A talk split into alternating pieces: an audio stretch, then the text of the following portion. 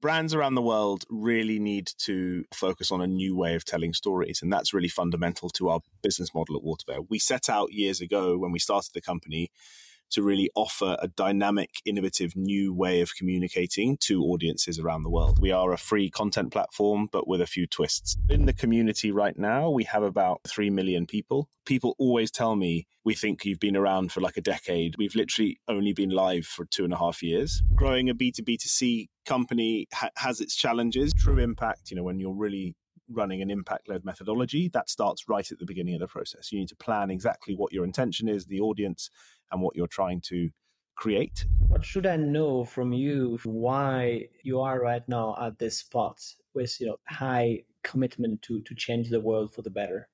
I got great advice when I was a kid, um, which was. Bonjour, bonjour, and welcome to Mission First, the podcast to learn from successful entrepreneurs changing the world for the better. In this podcast, you will learn from entrepreneurs who have already found product market fit and are scaling up fast. We discuss their challenges and the strategies they have applied to make things work. Think of it as a masterclass about business and product innovation, growth marketing, and leadership. I am Gilles Toussaint. I help mission driven companies exceed their revenue objectives with growth marketing, product led growth, and LinkedIn personal branding strategies. Today, I'm super excited to welcome Sam Sutaria, CEO of the Waterbear Network. In my own words, Waterbear is a free Netflix made of inspiring documentaries and movies. This podcast is about entrepreneurs changing the world for the better, and their movie streaming platform is about a lot of different people who are changing this world for the better. They have more than 1,000 movies and 600,000 members. Today, we are going to talk about how to set a new standard for impact in media, how to come up with a new business model in streaming, and how they have built a B2B and B2C network and community. Ladies and gents, I'm super excited to start this recording today, right now with Sam. Sam, nice to meet you and welcome to Mission First. How are you? Hi, Gilles. Yes, I'm. I'm very good, thank you. Uh, it's it's great to be here. A real honor, um, and just excited to to chat to you today. Yeah, the honor is for me. So, can you explain me a bit? You know, this is mission first. What's your What's your company's mission, or what's your mission? If you have a different one than the company. I mean, I don't know whether it's it's good news or bad news, but I think my personal mission is very much the company's mission right now. Um, it's definitely been a it's definitely been a labor of love uh, for the last few years. I mean, put simply, we really set out to change the media industry for the better. Uh, we really wanted to set a new standard of ethics, metrics, governance, um, and impact across the the global media industry. I mean, Waterbear, in a nutshell you said it, your words were great. We are a free content platform, but with a few twists. You can take action, you can dive deeper, you can connect with others, and you can really create tangible, measurable impact around the world. But at our core, we're a we're a storytelling company. You know, we want to tell stories, create compelling media that shifts hearts and minds and moves people to action. Um, but it's been a it's been a hell of a journey. The last few years have been exciting, scary, motivating, sad, happy, all all of the above. Um, but we're we're very proud of of the company we've built, and yeah, excited to dive in with you, Gilles. I'm excited too. So usually I interview founders, and I remember in one of my communication you told me, "Oh, I'm not a founder." Uh, and yes, I remember you, what you told me the first time we met. You were one of the first, or maybe the first employee of the company, right? Oh yeah, FTE number one. Yeah, correct. FTE number one. So, can you explain us a bit? You know, the timeline. When when did this? Uh, you know, how how was it for you to go from first employee now to CEO of the company? Sure. I mean, starting just briefly with our origin story. Waterbear was the brainchild of an incredible documentary maker and, and business person, Ellen Windemuth. Ellen is currently chair of our board. Um, she is our, our founder. Um, she ran a media company in Amsterdam and actually six or seven countries around the world called Off the Fence, um, which is one of our long-standing partners and shareholders, founding shareholders. Um, Off the Fence specialize in the production and distribution of factual content. Um, and Ellen, over that career, really found, I guess, a little bit of frustration with how some of the media industry um, practices were were shaking out. You know, she was frustrated about um, always having to bend and twist to advertising uh, and revenues and, and, and, commissioning editors, and really dreamed of a day where we could have our own network, uh, which championed impact and a new value system. Um, and Ellen was obsessed with this idea for many years, um, and then we joined forces. Um, yeah, coming up for five years ago, uh, which which feels pretty scary. Um, and came over to Amsterdam and helped Ellen and our founding team at the time really get things going. Uh, so our, our job was to build the first business model, raise the first financing, and and make Waterbear or turn Waterbear from a nice idea into a, a, a kicking and screaming baby business, uh, which which we did.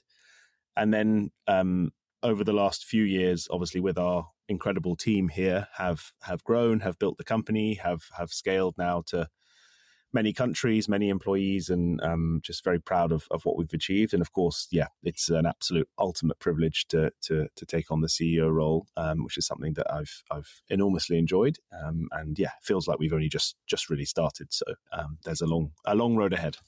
What was your role when you you were hired for? I was looking after strategy for the company. So really, uh, with our core founding team, um, really building our our commercial model, building our, our revenue model, and and also looking after our overall kind of impact and and company strategy, uh, which kind of lent itself quite well to to a transition into the the overall leadership of the business. What should I know from you, from your experience, your childhood, to understand, you know, why you are right now at this spot with you know such a high commitment to to change the world for the better?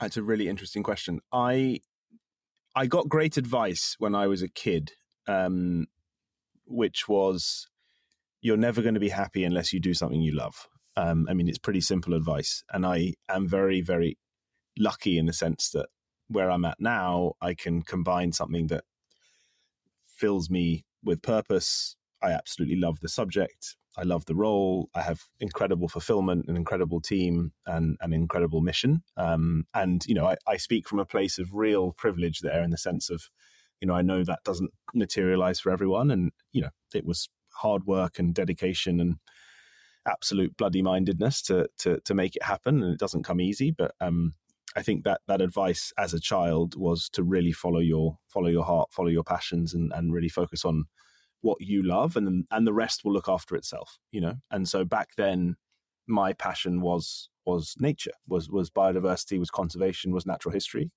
Um, became obsessed with the icons and the presenters of old you know steve irwin of course david attenborough and, and, and all the rest and just found myself lost in in in television in stories. Stories really were such a support to me as a child you know? I had a lot going on in life some good some bad and to be able to escape into another world, another planet through through television, through books, through stories was was was a saving grace for me. Um, and my career since then has really just been following a pretty, you know, nice progression from passion to passion, and I'm very very excited and, and, and lucky that I can say that. I think. If this podcast helps you, please do me a huge favor and click on the follow button on your podcast platform. It helps to grow this podcast faster and to convince the most impactful entrepreneurs of the world to join me in these interviews so that you and other entrepreneurs can learn from them. Yeah, and that's a, that's only the beginning with the water bear. Do you say the water bear or do you say the water bear network? Uh, I think now Waterbear. We used to be a bit funny and and and make people say Waterbear Network, um, but I think um, we realized that was that was uh, unnecessary. So it's just because your brand became so big, you know, like Apple computers, and then. I think that's the first time we've ever been compared to Apple, Gilles. But um, I'll, I'll, take it for sure. I'll, I'll tell every, I'll tell everyone you said that. I think we've got a, a fair a fair way to go before that's the case. Um, it's funny actually. You get two types of people in the world: people who know what a water bear actually is, and people who have absolutely no idea what it is. Um, and some people are really obsessed with it. It's kind of like quite got quite a cult following. The actual tardigrade, the creature itself. Um, you know, it's featured in South Park. It's featured in, in quite a lot of pop culture and and and, and modern day journalism. But I think um, other people just look at it and go, "What is a water bear?" So I spend my life explaining what water bears are. Really, that's that's the job. For those who don't know yet, just Google it, and you, that's the first thing yeah. you see there. I just failed at my core mission. I didn't actually explain what it is. I'll explain it. I'll explain it for you. It's um, it's a small micro animal. It's called a tardigrade. They live all over the world, in the sea, on mountains, in volcanoes. They were even found on the moon. Um, and effectively they're the most resilient creatures on earth. You know you can literally shoot them with nuclear radiation you can freeze them you can boil them you can mash them up and somehow they just live on you know for, for decades and decades and decades. They can even live in deserts where they will change their exoskeleton to be able to reform the proteins in their exoskeleton when water comes to be able to almost come back to life. They go into this state of kind of dormant um, uh, activity um, so they're incredible little creatures, micro animals, invisible to the naked eye. And we just thought, how cool is that? Um, we want to we want to champion the water bears as much as we can because I think if only people would give nature the chance, step back and let things breathe, you know, we'd be in a much better place. Wow, that's a fantastic, like not a metaphor, but uh, I never thought about that when I when I watched them your platform. Um, when it comes to the platform, credibility is important for the, the users. If the, the audience here, can you tell us a bit about you know how big this is at the moment in terms of impact, and uh, and and then we can jump to the you know how you actually measure impact. So how big is your team and how big is your audience? We have a team of about 40, 45 people now. Um, we have quite an interesting uh, production model and, and studio model. So we work with a huge network of freelancers and creatives and production studios around the world. It's not about our vision internally, it's about really championing the the diverse visions of storytellers all around the world. So it's quite hard sometimes to quantify how many people we actually work with because it, it, it could be quite considerable if you if you think about all the different teams and freelancers and incredible storytellers that we we we engage with. So yeah, it's a little bit flexible, but yeah, the core team here in Amsterdam and London is is about 40 45 people. Uh, in terms of the the progress of the business, yeah, we're we're growing pretty fast. Thousands of people are signing up every day, which is really exciting for us. We've just been through a very meticulous and delicate replatforming and just relaunched our new MVP product. So things are starting to shape up really well on that side, and we're moving into a really considered period of of, of resilient growth. So lots of product work is going on, some really incredible audience deep dives and data and everything that like that. But in the community right now, we have about uh, close to three million people, um, and that's across all of our different uh, channels, as you said in your wonderful intro. So that's across our, our linear channels, our, our, our fast channels um, that are available on, on Samsung and LG and Rakuten. So you can watch kind of 24 hours a day of, of, of Water Bear content if you really wish. Um, and then, of course, we have our web and, and mothership where we have our kind of what we call members. So rather than subscribers, we call people members. It's obviously a free platform; you don't have to pay, but we're really building a community. That's what sits at heart at the heart of the platform and uh, that membership now is about 700,000 um, people, which is which is really exciting for us. And we've got lots of people logging in each week to watch great content and, and take action. So things are starting to things are starting to move. I also must add, Gilles, people always tell me we think you've been around for like a decade or or whatever it might be. We we've literally only been live for two and a half years. Um, so it's it's really early days, but things are things are going pretty well, which is exciting. Yeah, here I'm really speaking from my heart because I, the different stuff I've watched, like Youth Unstoppable, uh, yeah. Eating Our Way to Extinction, AI Rangers. You also have your your own uh, movies. You know, I see Extract, mm. Destroy, Repeat here, which was a really like fantastic, say, animation movie, but a short one with a with a clear call to action after when when I learn about about uh, you know uh, deep sea mining after. Um, so how do you work with the with the difference freelancers? Uh, which kind of model do you have to actually be able to to do your own movies and to actually acquire some movies who are uh, on other platforms? I guess. A very good question. So the way we have looked at it over the last couple of years is we didn't want Water Bear, as I said, to be our creative vision in one platform. We really wanted it to be this diverse melting pot of stories and viewpoints and um, and, and, and opinions from, from all around the world. So we set out to do several things. One was to obviously be a home for incredible, vetted, trustworthy content. And so we have a, a small team in house that are scouring the world to find the latest, best, greatest films in our in our space. So films that have a real soul, purpose, impact, great characters, great drama and jeopardy, great stories, effectively, but obviously with a real purpose. And it's amazing when you start digging and when you find incredible young filmmakers and incredible new talent, how much content there is out there. And we always do our best to try and license that content, pay a, a fair price, and, and get some incredible stories onto the onto the platform. So that's our kind of acquisitions process. Um, and again, if you are a filmmaker, if you're a storyteller, and you want to get in touch with our acquisitions team, it's acquisitions at waterbear.com. And we want to be the the home for that incredible, trustworthy journalism film content uh, that can really shift the needle on on certain issues.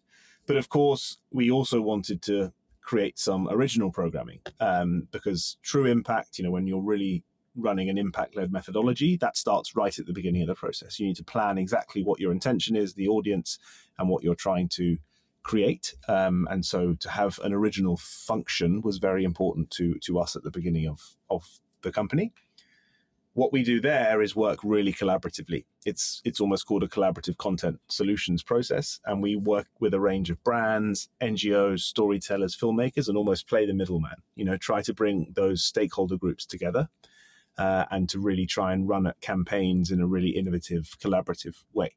So with a film like Matar, which we launched um, earlier this year, it was really building a stakeholder group, working with an incredible production studio in London who really, you know, told the story from a from a place of authentic authorship and lived experience. So they'd really lived through the story that we were were trying to tell, which is a value that's incredibly important to us. It's it's no longer good enough to try and you know tell stories where you don't necessarily have that relevant experience. So we really wanted to make sure that that remains a core core part of our storytelling, and we work with a range of NGOs. We work with incredible storytellers, and we provide obviously the financing and, and the platform to be able to actually bring that project to to life. There's also a role for brands, and that is a key part of our innovation. We really want to champion a new form of brand led storytelling. So it's high quality documentary storytelling that delivers for the brand, which we can dig into, and delivers for us. And it enables us to run a lean, and mean model um, and work with these incredible companies and really start getting them involved in, in, in impact storytelling as well. Hey, before you jump to the next part of this episode, one quick info. If you don't want to miss the best strategies for entrepreneurs like you, sign up for my newsletter with a link in the description. You will receive a summary of advice from each episode, get personal recommendations based on your startup stage and industry, and you will also receive my most useful growth and LinkedIn marketing strategies. Just follow the link in the description to sign up. One of your slogan, I think, on your on your, your website is always free for everyone, right? So how like how is a business model working with the brands there? Uh, I saw one of these movies, I think, like recently, and and then I ended up going on. I don't remember which one it was, but it was about like I think vegan food, and then I ended up uh, going to a, a website that gave me a really easy to make vegan recipes. So I think that was one of your brand collaborations. How does this business model work?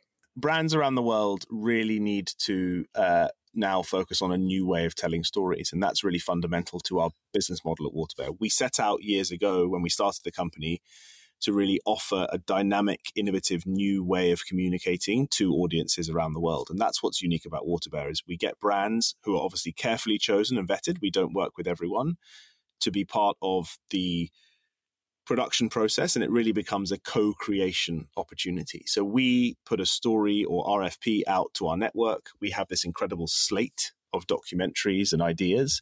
And what we're trying to do is work with our clients, work with our partners to try and find stories that really suit their mission, but also will deliver editorially for our platform. And that's a really innovative way of, of funding uh, content, and it's also a really awesome way to to work collaborative, collaboratively, bring stakeholders around a, a, a common theme or issue, and actually create some really compelling media in the process. So that's a bit like a brand or uh, like a marketing agency creating something for the brand, except that here you have the network, you know what your audience care about. You, it's not only about the brands. You make it, I guess, first for the users because at the end of the exactly. day, it's for the brand.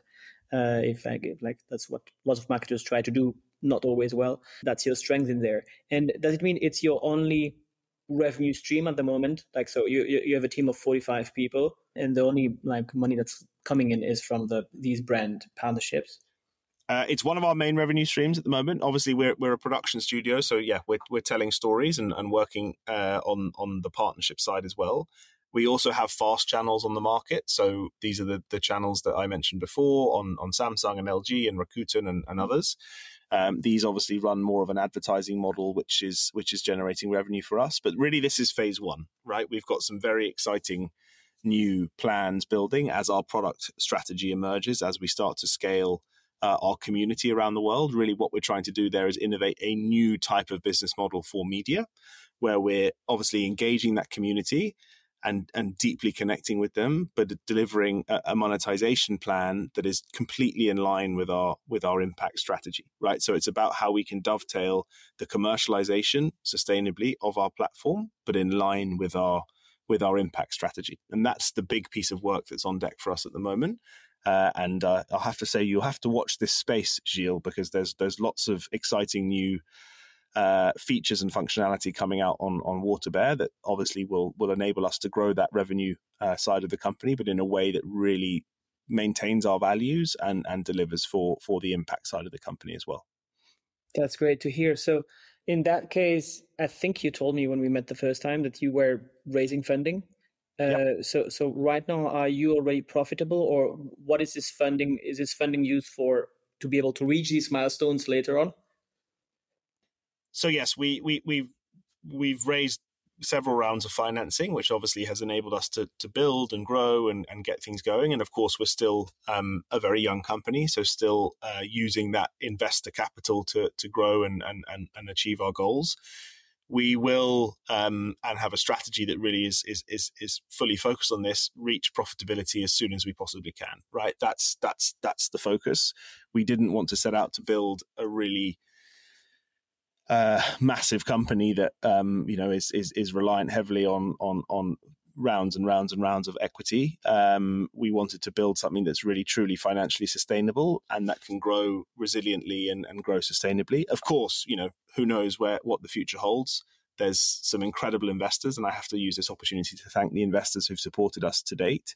But yes, we have obviously been using some investor capital uh, so far, uh, and and we're working hard on a plan to to really reach that break even point so we can grow financially and also start to reinvest quite considerably into the community, which really is the, the focus of, of our community first business. It's how we can reuse those funds, recycle those funds to deliver a better and more impactful experience for our for our community, which we have eight stakeholder groups, but they're obviously one of the the, the biggest and best um, and most important in terms of our, our member community around the world how we said we would talk about how to set a new standard for impact in media and uh, can you talk a bit about how you measure engagement and you know your impact metrics uh, especially like the viewer actions and the, the behavioral change with your with your platform yeah, absolutely. The, the, the focus really is, of course, you know, two way interaction. So being able to have a community and be able to engage with that community. So it's not about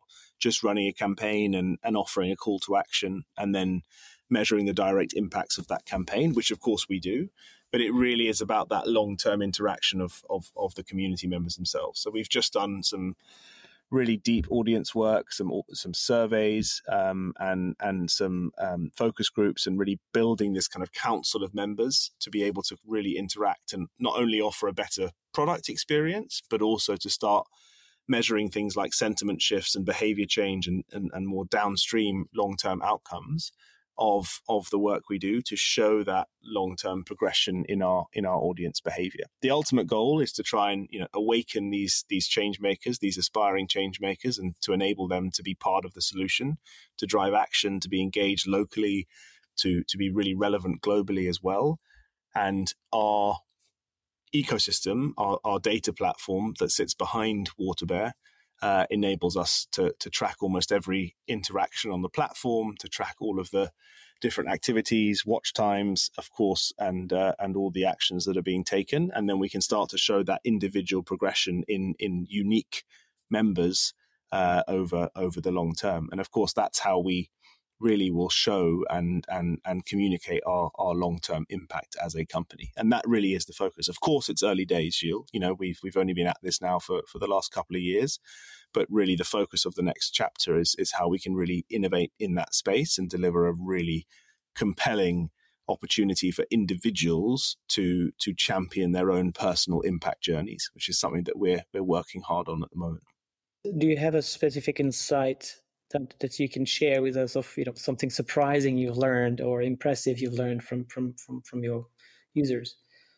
There's so many. Um, one of my favorites, which I think is really heartwarming, is uh, the idea that um, a lot of our audience love seeing other incredible people doing incredible things. And it's quite a simple concept, but it's this idea that they take a lot of inspiration, hope. Um, it reduces their anxiety. It, it enables them to be part of the solution by seeing what else is going on around the world and sh- and seeing the innovations and, and resilience and hard work of other other change makers and other inspirational people.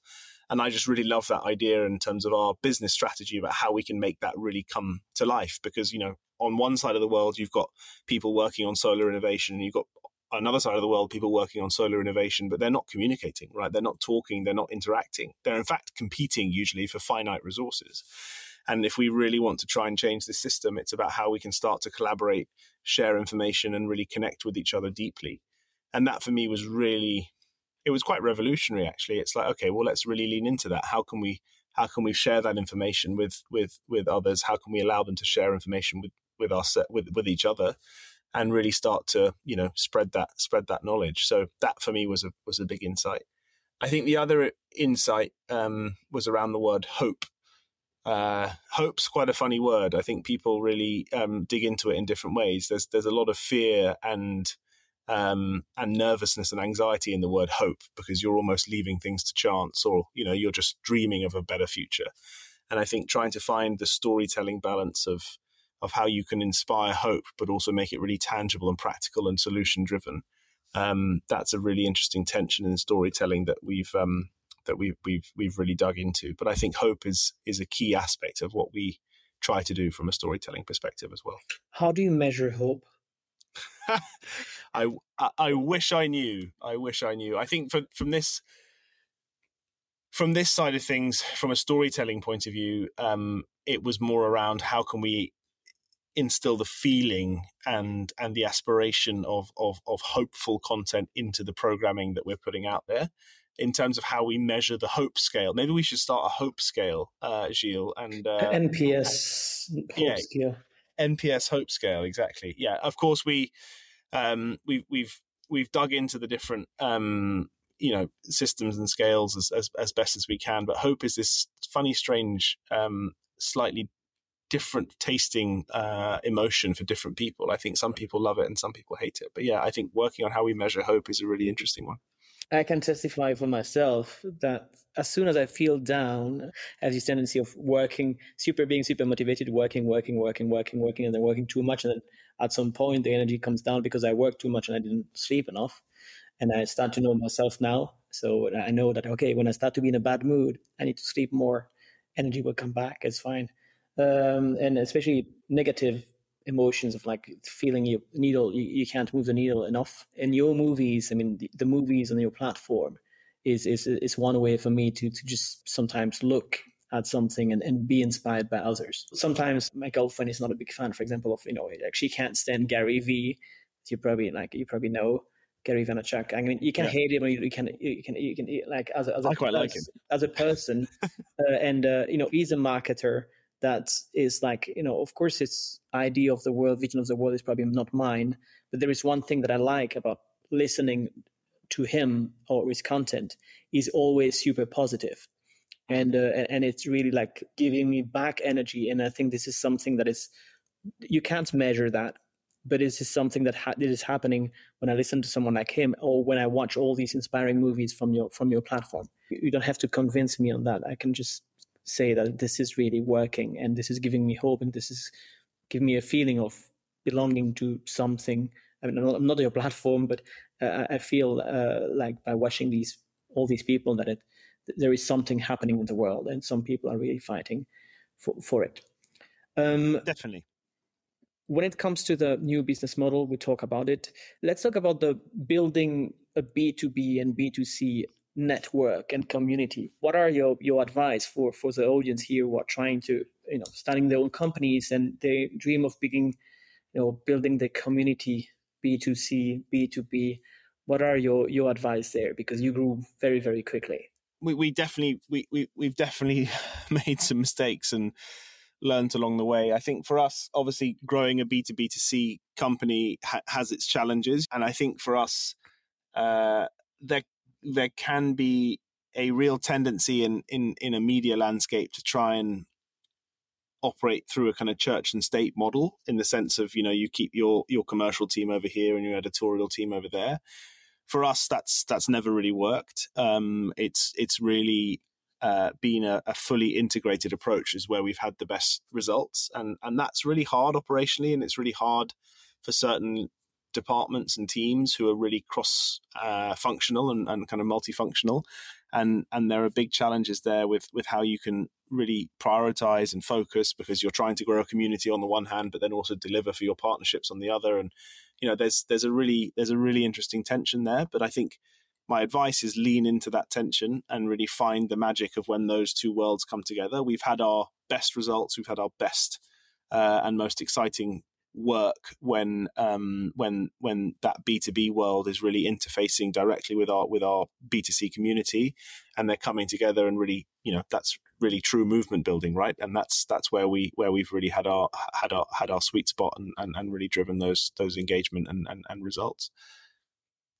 when you said super interesting when you say these fully integrated approach what are the best results you're referring to right now with this b2b interacting with b2c well there's two things i was really referring to one in terms of the, the, the stories that we're creating uh, so when we're really bringing brand ngo filmmaker storyteller and audience feedback together to create a more compelling project i think that's certainly what which what gets us excited. It's it's far less about the vision of one creative and much more about this kind of holistic collective. What's the problem we're trying to solve? What's the impact we're trying to create, and how do we get there together as a as a as a group? Hey, just a 10 second break to tell you.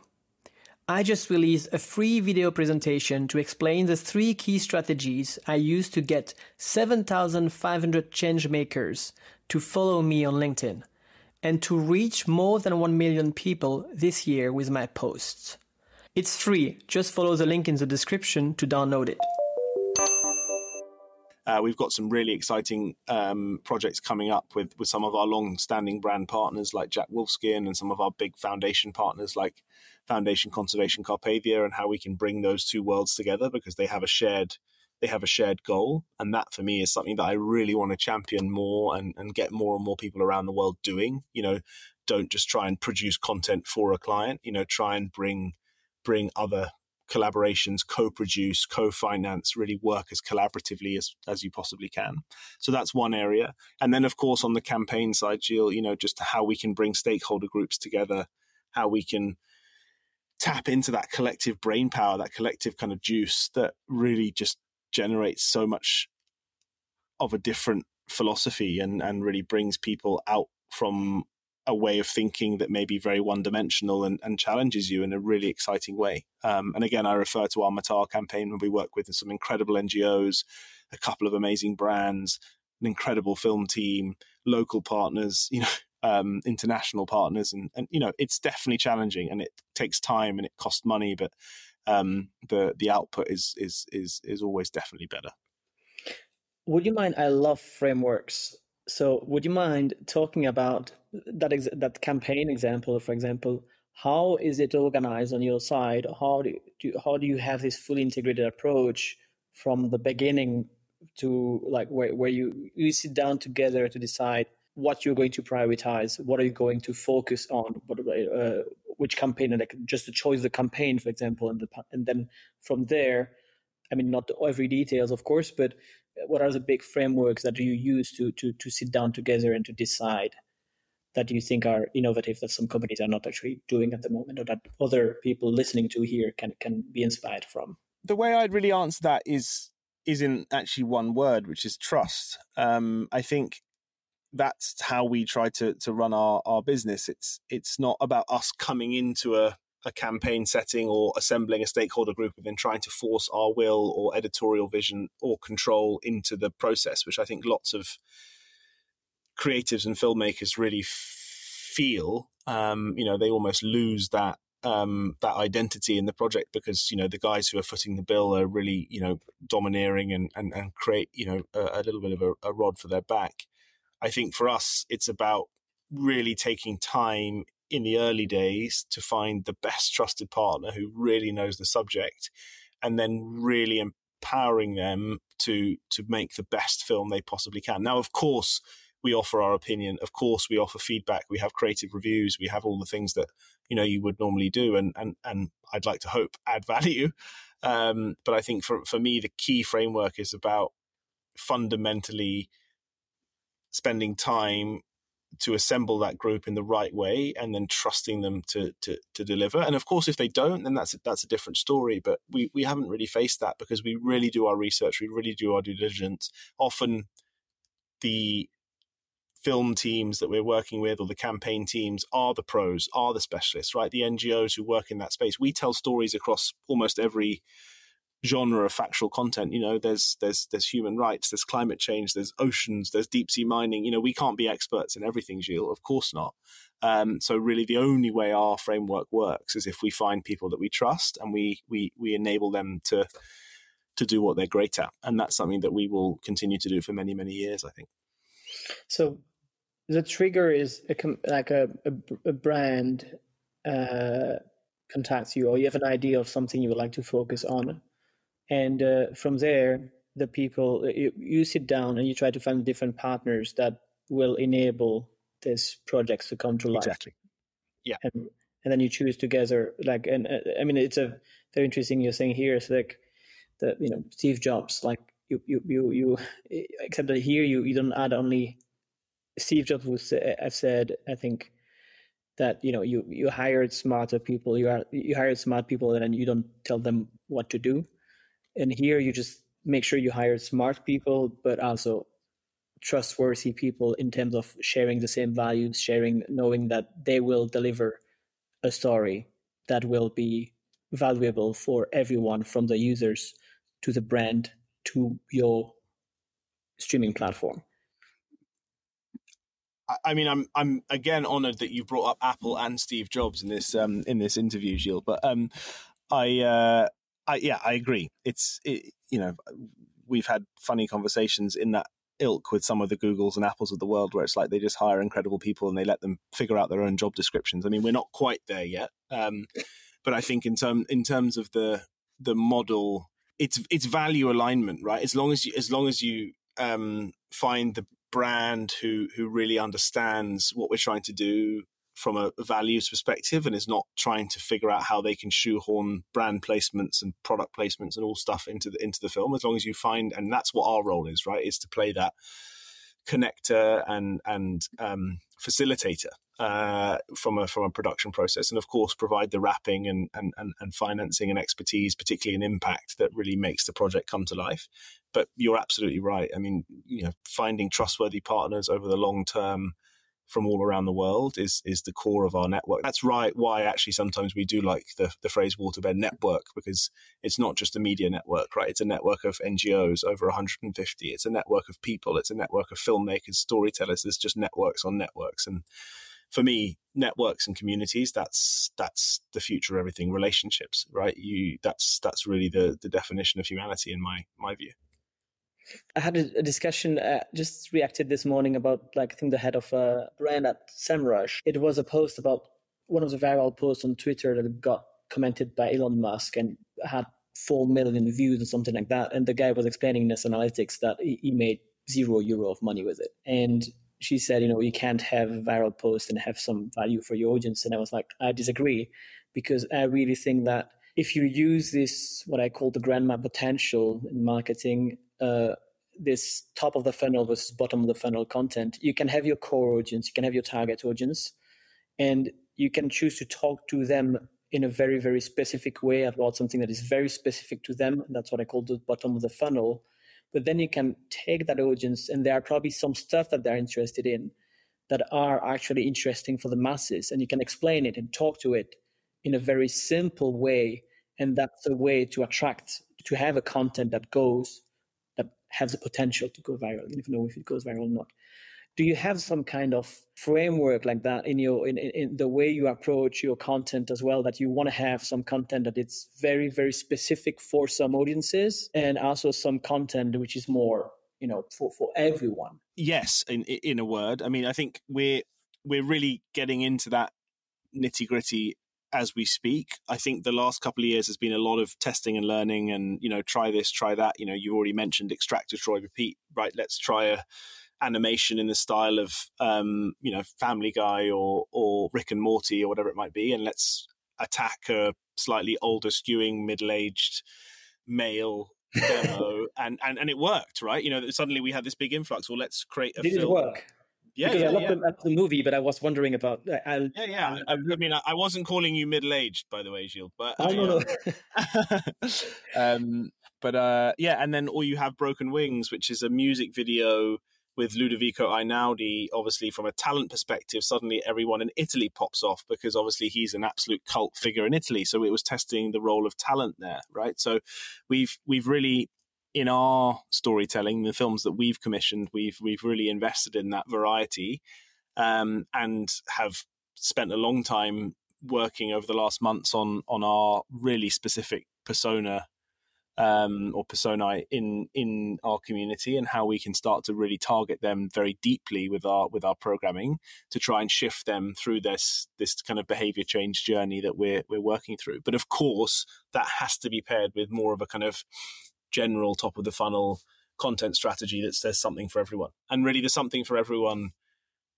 uh, hook is is critical um, because I think if it if it was just if it was just hardcore climate programming, you know, it would just never really fly. And and that entertainment piece is something that again we're we're playing with a lot. You know, we often say if you want drama, fiction, fantasy, you know, real world um, uh, storytelling, just look no further than the natural world. And there's plenty of that kind of really compelling media that we we we use to bring those more general audiences into into the into the company as well. So yeah, it's definitely exactly as you say. I'd love to still go into into that part about the marketing side. Have you figured out what worked for for you, you know, in terms of media? What are the top levers or what are the biggest learnings you have in the past years of what is actually working for you in terms of growing your audience in, in marketing? Yeah, uh, well, our social community is pretty active. We have an incredible engagement rate, um, and shout out to our marketing and social team who've just done a, a, a really wonderful job. Um, a couple of insights I think to share with with the audience. You know, positive news is is really resonating, um, and again, we want to try and balance everything's fine feelings with with the reality of the situation and the urgency of the situation. And that's an interesting tension that we play with in our in our comms and in our marketing strategies. But just to share one one insight a positive framing is is really working. Um, we do a weekly roundup of positive news um, and that that just performs incredibly well. Um, and i think climate as an area for us is obviously our our our mothership. It's our it's our um, reason to be, and and that is is why a lot of people come. We have a we have a slightly obviously younger skewing community on on social who really engage with those kind of issues and are really kind of championing different causes. So that that works too, as opposed to some of the more human stories and human rights issues that we've explored. But again, that could just be a nuance of of, of our community rather than you know words to live by. Um, but I think yeah, that that positive news segment is really something that we've we've learned a lot um, uh, learned a lot from. It always just you know smashes smashes the results out of the park. Um, shout out now to um, Oliver Dowart. I don't know if you know know him. Yeah, uh, yeah, you know him. He became a friend actually, uh, and I met him. A friend is a big word because we met only a couple of times, but we really connected directly. And uh, on LinkedIn, he's actually building, uh, I think, like fantastic results on on LinkedIn because I think of that reason. He, he found this right balance of uh, you know, is not in the alarming side always. Oh, this is this is easy. I think giving a lot of hope to people by having these frameworks where he actually every week is actually like sharing some positive news. And I think that's if I one of the thing I, would say right now to all the people I work with is uh, if you're a positive mission, uh, you have to use that mission uh, you have to take that positive part and share it more often to the world because this is what especially right now the algorithm of course you can always you know it's easy to polarize. And if you take very strong polarizing statements i've done it i had a couple of viral posts with that. It works too clickbait in some ways yeah, and I mean, like, I mean, uh, clickbait. I think it's important. I think it's different, important what you said. You have to hook the audience. So I think it's fine to to use some clickbait stuff on the hook part, but then everything you develop behind, if it's if you only talk about if you only use it to polarize people, it works well for the algorithm, but the, the, the, what you read from that, the results you read from that, are not usually what you expect to. Well, if you I had uh, the opposite, I had uh, you know one or two viral posts that were more about the positive sides, and when that happens, the amount of people reshare your post, the algorithm is basically fed not by the, the commenting sections, which is like super agitated, but the, but the content but, itself. but by resharing and the content itself. And yeah. what I see the difference there is like the amount of people who are starting following me and then interacting with my content after is way, way, way, way bigger or way more positive for myself too. Yeah, that really resonates. I think we've we've certainly seen that from the kind of organic side. I think people who are genuinely interested in the topic and subject, obviously in terms of their attention, their engagement with what we do, is of course way higher.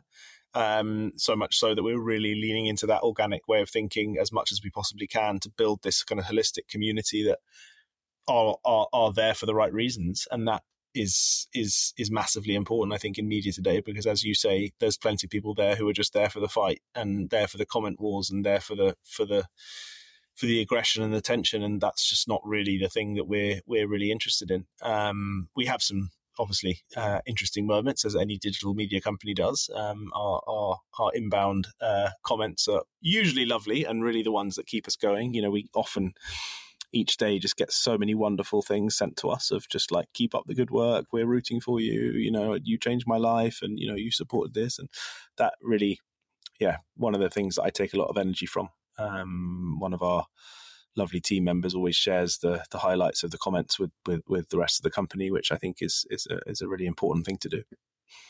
Yes and i think that's something that it's the small stuff that really goes a long way in a in a team. So uh, as an advice for for everyone, just make sure you have someone who always do that in your team because you think mm. sometimes it, it's it can seem mundane or very easy to do and not so important but actually it is important because you might be in a bad day and actually one of these comments is usually what what pushes you uh, what, what putting you back on track yeah i can't stress enough how important that regular touch point is internally. So, you know, you might be a great company communicating externally, you know, or even working communications, but we've still made so many mess ups in terms of how we actually tell that story internally, which is a different audience and it's the most important one. Um, it's the team and, and really making sure that you nail that um, that that regular cadence of communications in the right tone in the right way for everyone who's working super hard is is super important. Um,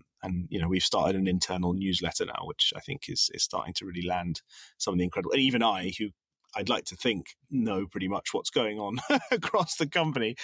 Um, you know, still read it and go, bloody, that's amazing. You know, we've done so much in the last you know few weeks, and I think that's that's super important. How often is that newsletter? Uh, once a month. What?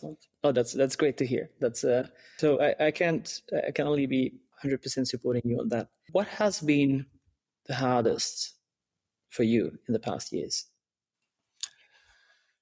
I mean, I'll I'll reel off some of the usual ones. Fundraising, of course, um, it's never easy when you're a young company. I think media is is a challenging one. Lots of investors look at media with a with a squinty eye. They kind of go, "Well, I like the sound of this, but um, I'm not sure about it necessarily. Uh, so yeah, again, a big big offer of solidarity to all the media entrepreneurs and, and founders out there. I think you know really go after people who understand media. That's my one piece of advice. Um, we've been incredibly fortunate because obviously impact is our is our soul, it's our DNA, and so we've tapped into an incredible network of impact investors who are really excited on the the industry changes that we're trying to make and the impact that we're trying to deliver and the impact measurement side of of, of our of our business. Um, but yeah, of course, fundraising is is is has been difficult, particularly the last twelve months. I mean, you know, the VC market has has has really changed. Some say back to the level it should be, i.e., if you survive this and, um, and work through that, uh, then then you're really onto something. And I can kind of proudly say we are doing that. Um, but it has not been easy, Gilles. I will I will be honest.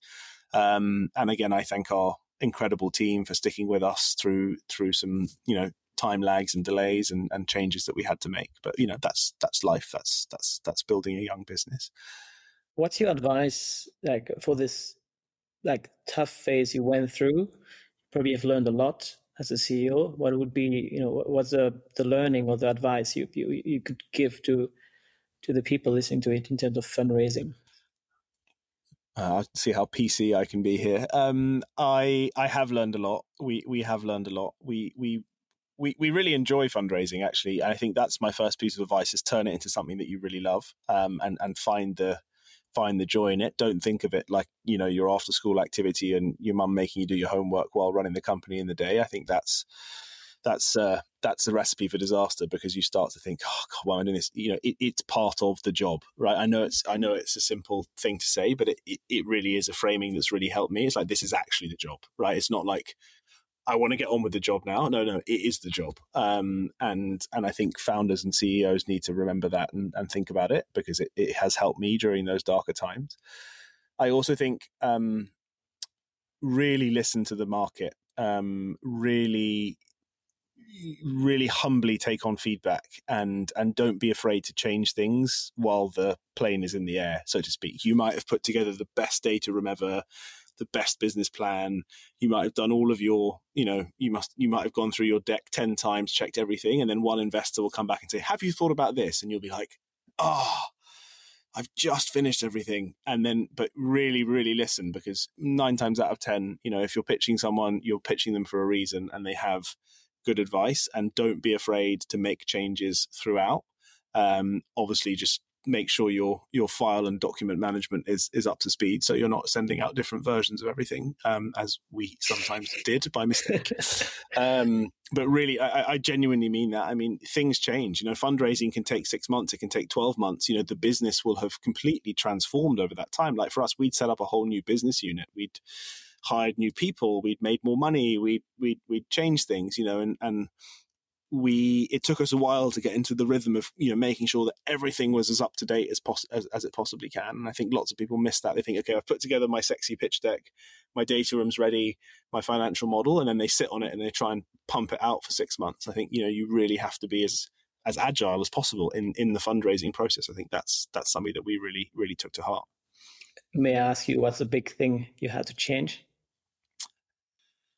Uh yeah, I think in short, we we um, well well tech really was, was was the big thing. We we we had to we we were fundraising while uh, replatforming the whole company, uh, which was ambitious um, because everything was shifting. Right, full data migration, you know, complete pivot, new new dev partner, new team internally, and it was like it was just kind of funny because everything was adapting so quickly and we literally just couldn't keep up with the with the progress that was happening in the company and and making sure that we were telling the right story to to prospective investors. So that was a big change. Um, and of course look the market this year you know has has been tough right? So we had to we had to scale down a little bit. We had to make some difficult decisions and ruthlessly prioritize what our focuses are. And that's saying something for, for someone like me who loves to do a lot of different things. Um, and uh, but yeah ruthless prioritization i think is uh, is is definitely something that i would i would also offer. What is the best advice you've been given as an entrepreneur? Wow. Um, that is a hell of a question. Um, you have to give me a second to think about that. Find people in your life you can share stuff with that have nothing to do with the company. Um, I think we we found our leadership team. We were working so intensely together. There was lots going on. We were always talking to each other, morning, noon, and night. And I don't think enough of us had someone we could go to just to go and shout or scream in a pillow or talk about what you needed to talk about. I mean, a coach, yes, but almost just a friend or an independent person or a family, just and not even a family member because they'll always go, "Oh, it's all right, darling," you know, that's fine, you know, all that kind of stuff. Um, but someone, someone independent, genuinely independent, who who you can go and share, um, and just shoot the shit with, to be honest, um, because I think that was that when when I found that person, it was it was it was really really good, and everything was in my own head for a long time. Um, but I think really find that that external counsel, um, and that's not a board member, that's not an investor, that's not a you know, it's it's really someone who's truly independent, um, who has no agenda other than just to kind of hopefully um, offer their opinion. I think that for me was was was the best thing ever, um, and just embrace embrace it. You know, I think people people always used to laugh at me, Gilles, because I always I, one of my favorite sayings was, "We're almost there." Um, you know, I use every day. it's like you're, we're almost there, guys. We're we're gonna get there, um, and if you have that attitude, you're just never going to be happy because you're all, there's always something else. So I think, um, yeah, that's why I'm, that's why we were talking about meditation earlier. I mean, being a bit more present with it, I think, and just enjoying the enjoying the steps rather than the journey, um, for sure. I think we have a lot of similarities because I, I tend to be like that to never be happy, fan, to always be happy but never be happy. Almost there. Uh, so, so uh, exactly. Uh, yeah. but look, and also, but don't lose that. Of course, you know, just but sometimes it's okay just to acknowledge where you are. But of course, that that that quest for continuous improvement is is something that I think all entrepreneurs do need, um, for sure. Yeah, and uh, again, I really agree with the first part of your your answer here. Like uh, Oliver has been a like a, a, friend like that for me. When I say a friend or a, a partner like that for me, where I could I could we share very often our struggles. And I think it's very important. It's very important and, and, and, great to have someone you can share that is completely independent and have a, a view and have a, a, neutral view on, on on that, and not only your your, your friend or your your family. Um, what is one book or one podcast? You know, uh, can it be both that you would recommend to our audience? The book I'm reading at the moment I think is really fascinating. Uh, it's called The Creative Way, um, which is uh, by by Rick Rubin, um, who's obviously the iconic music producer, um, and he just really shook my mind in a great way because I think he came from a place of very little musical ability, said very respectfully, and and he was a non-technical uh, producer, but then ended up building a career working with some of the best musicians of our time um, and launching an incredibly successful record label and just being an absolute maverick and pioneer in the space. And I think a lot of founders and CEOs and, and execs should take a lot of learnings from that because it's about making other people's lives better and bringing the best out of them um, and really shifting from the I space into kind of the space of others. And I think that has helped me a lot um, in in in my role uh, because you can't possibly be in the detail and an expert on on product technology content impact marketing you know digital finance investors ops hr it's just it's impossible. It's like and that's only half of them right? It, that's it, it's impossible.